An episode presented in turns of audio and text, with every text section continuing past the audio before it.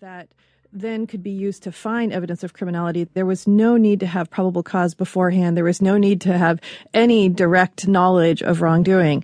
Then this could be used to essentially go into individuals' homes to collect their private papers and to target potential political opponents of the crown.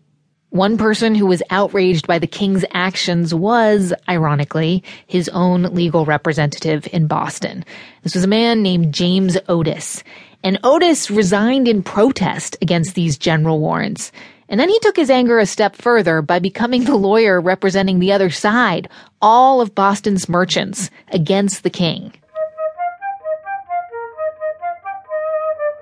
And on one pivotal day in 1761, he stood before the Massachusetts Supreme Court and gave a five hour speech, calling general warrants the worst instrument of arbitrary power and defending our right to be left alone unless there is criminal evidence.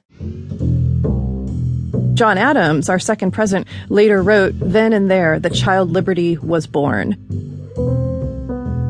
This was really seen as the first shot of the revolution in many ways. And so in 1787, when the founding generation drafted the Constitution, Madison, when he was tasked with writing the Bill of Rights, he announced in Congress that one of the rights that he would protect would be the right against general warrants. And that became the Fourth Amendment to the Constitution. And it states clearly that a search warrant needs to be looking for something specific. Keep that in mind, because in a minute, what the right to be secure against unreasonable search and seizure means if law enforcement is looking for something that the founding fathers could never have dreamed of. What is happening right now is the government is monitoring traffic upstream, like that crosses internet servers, and they are scooping up that traffic and then they're using it to bring charges, which is essentially a general warrant. What the Fourth Amendment means for protecting our privacy when the Pony Express is now Gmail. Stick with us.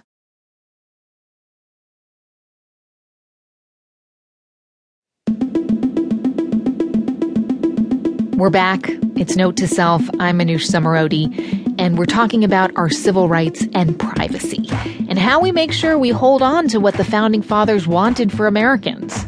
The whole point of the Fourth Amendment was to protect privacy. Let's go back to our Fourth Amendment expert, law professor Laura Donohue. So even if they don't mention the word, the idea was that the government cannot unduly interfere in your private life without sufficient cause. And for about 200 years, Laura Donohue says, the Fourth Amendment as it was worked pretty well. Up until the 1960s, when a bookie named Charles Katz comes along. Katz lives in LA and the FBI gets a tip off that he's using phone booths up and down Sunset Boulevard to make his bets across state lines, which is illegal. Here's the government's lawyer, John Martin, explaining in court how the feds got their proof. Early in February of 1965, the agents received information from reliable informants, which led them to believe that the petitioner, in this case, Mr. Katz, was using the public phone, this particular public phone booth, to place wagers in interstate by calling Massachusetts. So the FBI goes to the phone company and gets the records for that booth, confirming that yes, Katz was on the horn talking to another bookie out of state. After they had all of this information, they then set up a system involving a team of five agents. But then how did the team of agents record Katz in the phone booth? Here's Katz's lawyer, Harvey Schneider.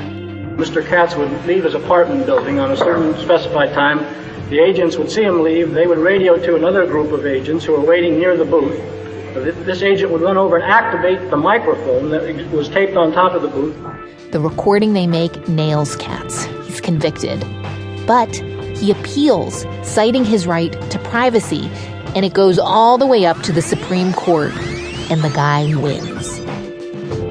The justices side with Katz, saying that when he used a phone booth, he expected his conversation to be private.